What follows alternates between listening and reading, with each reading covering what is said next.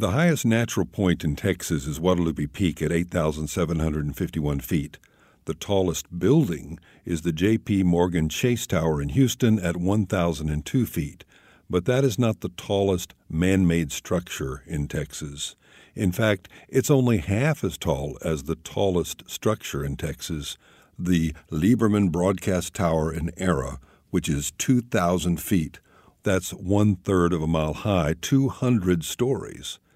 And there are brave workers who climb such towers as part of their daily work.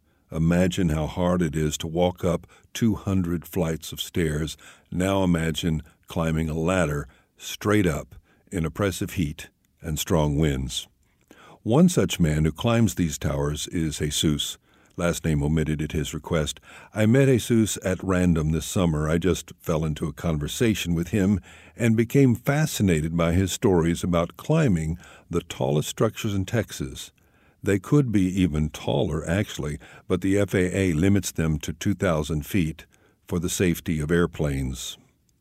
Jesus told me that the 2,000 foot towers, of which there are several in Texas, are called two screamers because you can get in two long screams before arriving at your destination.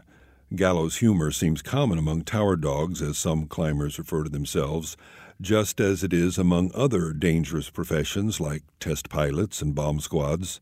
In fact, in 2012, OSHA said that tower climbing was the most dangerous profession in America, 10 times more dangerous than construction jobs.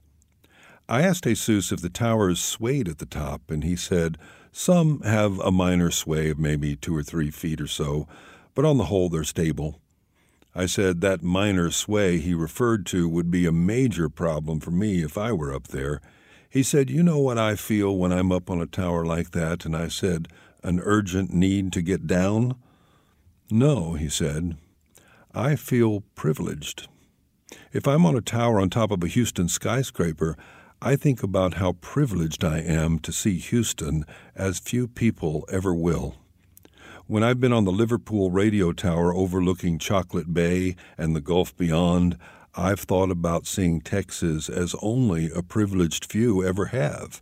And once on a tower near San Jacinto, I was higher than the monument, but I could see it against the backdrop of the bay, and I felt privileged to see it that way. I was moved by Jesus's unexpected perspective. I expected comments about excitement and thrills and the love of an outdoor life. I didn't expect, well, reverence. I said, Well, I guess that some people have seen those sights from airplanes. He said, Not the same. They're moving. I'm still, and it's quiet, except for wind. He later sent me something he wrote in his journal about climbing the Liverpool Tower south of Houston. The morning sun, mild and languid, hovered a full eight fingers above the horizon. A large bird, an osprey, dove into the molten sphere effortlessly and emerged on the other side where the cool blue sky rounded the edges of the Texas sun. To the southeast, the waters of Chocolate Bay spilled inland from the horizon. The Gulf winds buffeted me on the tower, though the woods near 1,200 feet below remained largely unaffected. The air felt moist and heavy on my skin. It rushed in from the Gulf, tinged with a subtle saltiness, weary from its long journey across the open waters to reach the Texas shore. But perhaps the saltiness was just the sweat on my lips. I found that those people who live close to the soil and within the earth's elements have the greatest connection to its beauties. The cowboys, the tower climbers, the fishermen, the miners, they often see and feel deeply what we office dwellers miss. Jesus told me that climbing the towers is only part of the danger. There are also huge yellow jackets and bees' nests. One must quietly pass them by, nowhere to run, after all, and then the bird poop that accumulates on the ladder when wet is slippery as ice, and when dry kicks up a disgusting dust. Angry mama birds will dive bomb you. And you have to watch out for your fellow climbers, too, accidentally dropping tools.